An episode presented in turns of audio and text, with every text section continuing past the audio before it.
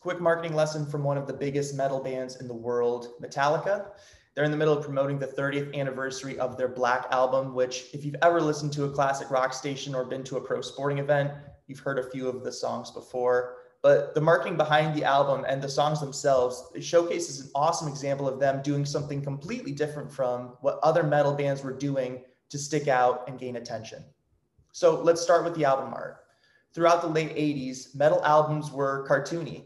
There was a lot of color, there was typically a big graphic somewhere, and then they were even getting to the point of starting to look goofy. And so Metallica saw this and they decided to go complete opposite direction. And they went pitch black with their album art with barely a legible graphic of their logo as well as a snake. So right off the bat, the album looks different from your typical metal album at that time, which was a big deal because people looked at album covers before buying music back then. There wasn't any streaming service like a Spotify or an Apple Music to suggest random songs for you.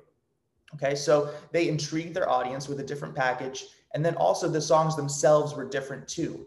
Metal was getting progressively more and more complex with crazy song lengths verging on nine to 10 minutes.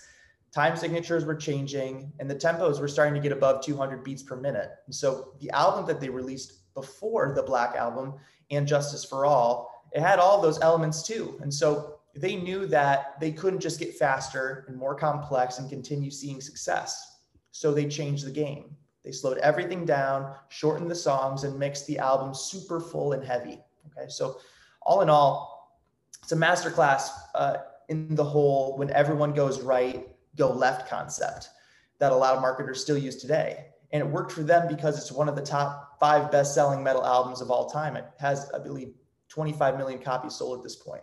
So the point that I'm trying to make here is that this project was successful because they got a ton of attention with their albums package, but then they also delivered on that intrigue with songs that were fresh to the genre.